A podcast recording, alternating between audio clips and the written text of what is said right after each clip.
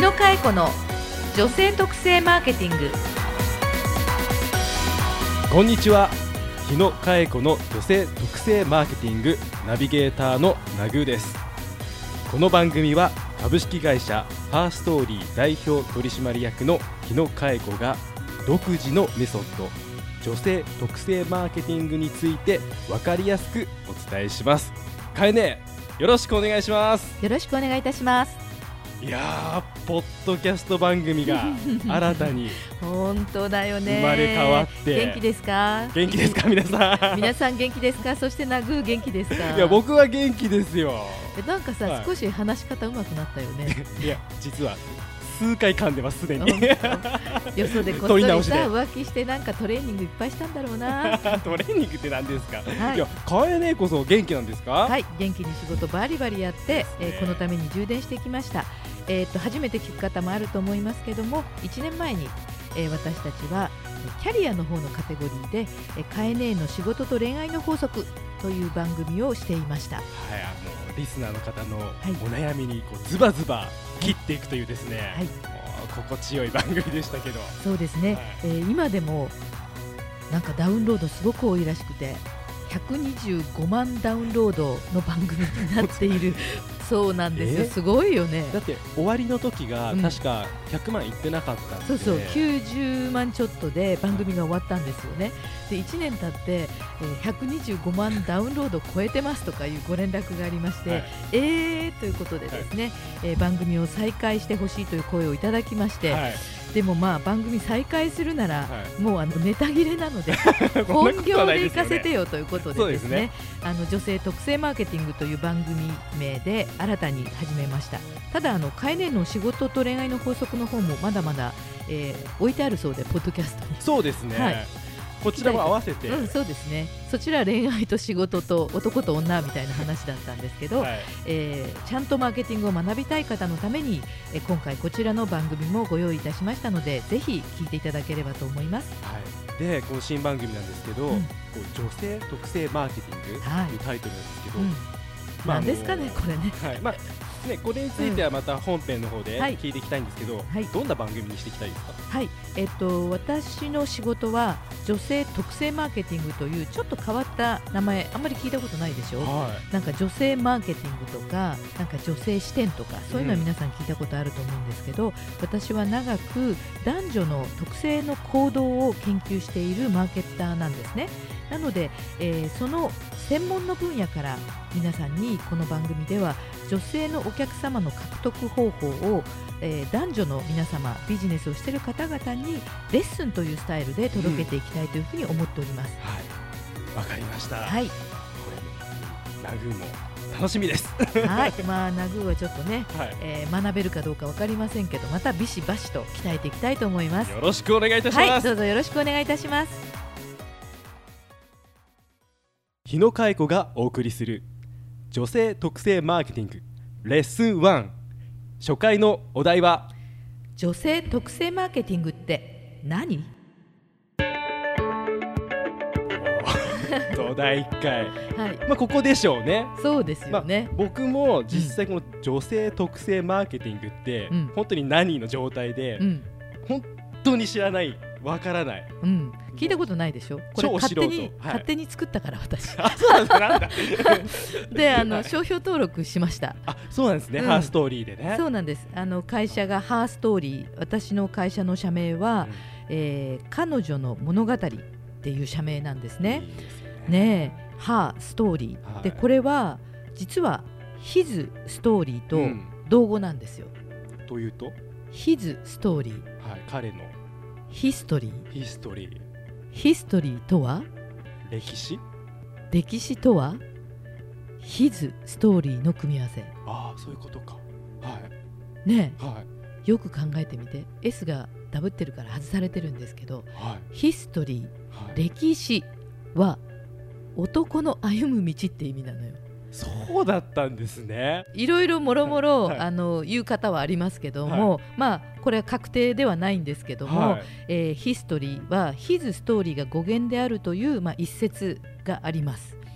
でそれに対してハストリーうん。女の歩む道と。で、まあ、さらにもっと突っ込むと、ヒストリーっていうのは、彼は誰なのかなんですけど、ゴッド神の歩む道ということで、はい、歴史は神様が歩む。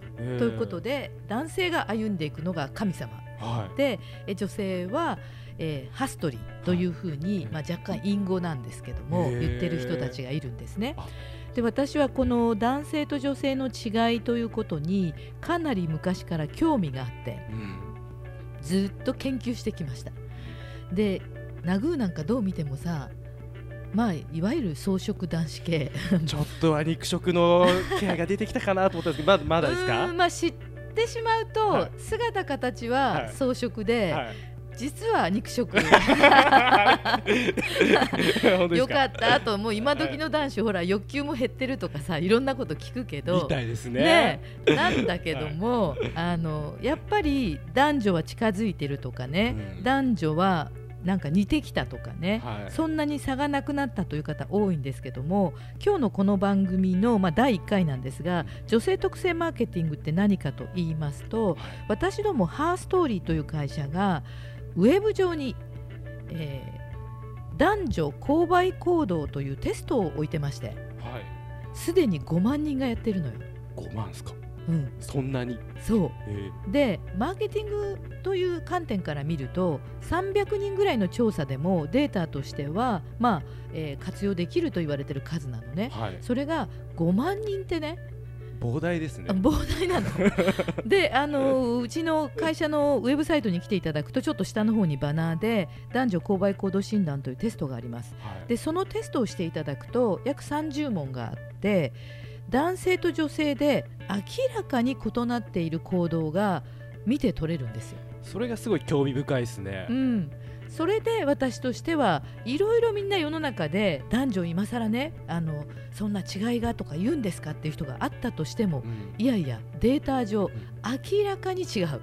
ということがあるので、はい、これを、えー、女性客を増やしたいとか男性のお客さんを増やしたいとかいろいろ思ってるでしょみんなね、はい、家族を増やしたいとかね、はい、えー、シニアの人を増やしたいとか、うん、まあ、商売でお客様を増やしたい方に、うんお客さんっていうのは男女両方いるわけだから、はい、男女ともにお客様を増やすために、えー、その両方の人たちの特徴的行動を知っておくと女性客も男性客も増えるよっていう考え方、はい、さらにマーケッターっていうのは、うん、男性のコンサルタントが多いんですよ。あそうなんでしょうね。ね、はいまあ、マーケティングって聞くとなんとなく男のコンサルタント多そうにないじゃない,、うん、ないまあ、イメージはそうですね、うん、はい、なのでご自身になんとなく共感性がこうピンとくることが少ないから、はい、女性客の行動を専門に研究してる人が少ないのね。そういうことなんですね、うん、だそこはもう本当にカエネが、うん本当に専門的にやられてるってことですね。そうね、まあ面白いなと思って、はい、じゃああのそこは少ないからやってみようかなと思って実際に取り組んでみようかなと思ったってことですね。うん、はい。例えばさ、はい、ナグー自身が日常生活の中でなんか男と女違うなって思うようなことってない？違いは、うん、まさになんですけど最近思ったのは、うん女性はやっぱりおしゃべり好きだなと。これどこに行っても、誰でも共通して話が長い、そうね。私ねあのよく仕事柄ね女性マーケティング女性特性マーケティングをやるからわざと百貨店の中の婦人服フロアにあるカフェと、メンズフロアにあるカフェに入るの。はいえー、ですでね、はい、メンズフロアにあるカフェってねまあ人が少なくて静かだし、はい、パソコンしてるか手帳を見てるおじ様が多いのでまあよく仕事できるのよ。はい、でねあの席も結構確保できるから、はい、メンズフロアのカフェっていうのは仕事には穴場。で女性の婦人服のフロアのカフェはずっと女の人が何組もいて喋ってる。お店側的にも回転率悪いですよね、うん、そうよね。昨日思わずさ、はい、三越で撮影しちゃったよ。現場を。あまりにもね女の人が次々来てはずっとパフェ食べたりとかしながら45人でずっとずっと喋ってるから、はい、思わずこっそり上からパチって撮っちゃったみたいな。なるほどね。なんであんなに喋るんだろうね。そうですねって思うよね。はい。ということで、うん。えー、と女性特性マーケティングって何？なんですけども、はい。なんとなくナグーが感じていた通りで、えー例えば女性の方がおしゃべりであること。うん。これは人間人間関係構築力が男子より高い。人間関係の構築力。コミュニケーション力かな？うん、男性より高いというより、まあ、あの強いというか人間関係に関わることに固執しているのが女子。へなのでおしゃべり量が多い。で男性は例えば空間能力うんと運転とかね、あのあと測量とかね。はい。あの距離感、はい。まあ、3D とか、はい。なんとなくあそこからここまでの距離がどれぐらいみたいな。立体感とか空間が 3D に見えるっていう能力は男性の方が高いと分かってるんですね。そうなんですか。うん、でこのように喋るっていうことを口コミと考えると女の口はチラシになる どこのケーキががうまいとかねどこのお兄さんがイケメンだとか。でね男性の場合の空間能力ちょっとステップ作ってあげるとかね、はい。ちょっと物投げる場所を作ってあげるとか、はい。そうすると思わず遊んじゃう男たちとかね、っていうふうにえー男女の異なる特性を生かしてマーケティングや販売店舗作りに生かすと実は、えー女性が集まる場所男性が集まる場所強いては両方が集まる要素をどうやって作るかによって売り上げは世の中に男と女2種と、まあ、考えた場合いろんな人がいますけども、はい。大きく考えたら両方のお客様が来ることを考えるとえこの特性マーケティングを理解すると面白いことが広がるんです。ちょっとわかった？ちょっとわかりました それではうん。かいね今週のうん。マーケティングレッスンはい。女性特性マーケティングって何ですか？女性の特徴を生かしてマーケティングでお客様を増やすこと。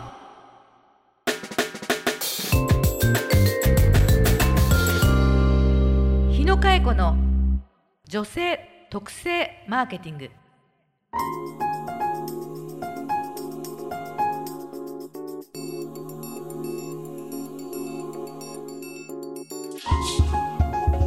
さあエンディングのお時間ですかね。うん、今日どうでした？いや一回目。初回やっぱ久々だったんで、うんやっぱ程よい緊張感というか またこう変えねえとはい。向かってこう喋れるのがうん。ちょっと嬉しかったですね。ね私も嬉しいです。本当ですか？ナグいじめられるかやってください ちゃんとさレッスンなんだからナグもついてきてよ。あわかりました。あの食いしばってついていきたいと思います。はい、ということで、はい。えー今回第1回だったんですけども、はい。私からはあのーワンポイントとしてねは最後にい。うん。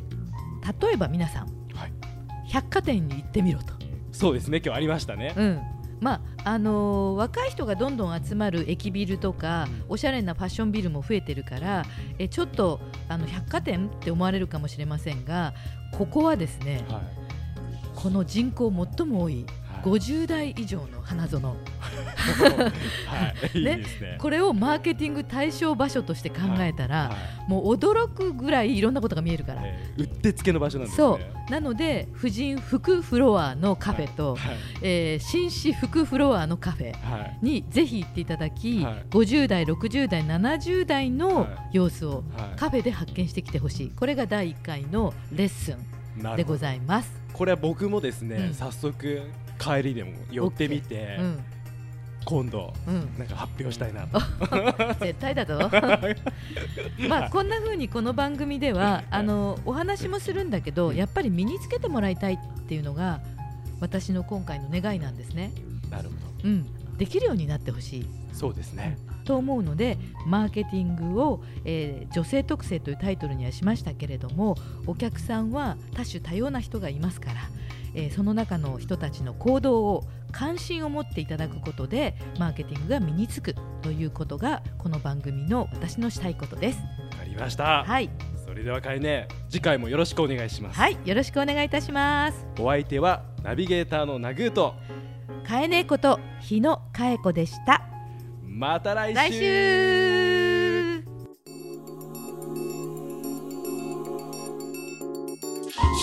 番組の感想マーケティングに関する疑問・質問は Facebook 日野佳恵子の女性特性マーケティングポッドキャストというタイトルから検索してお送りください。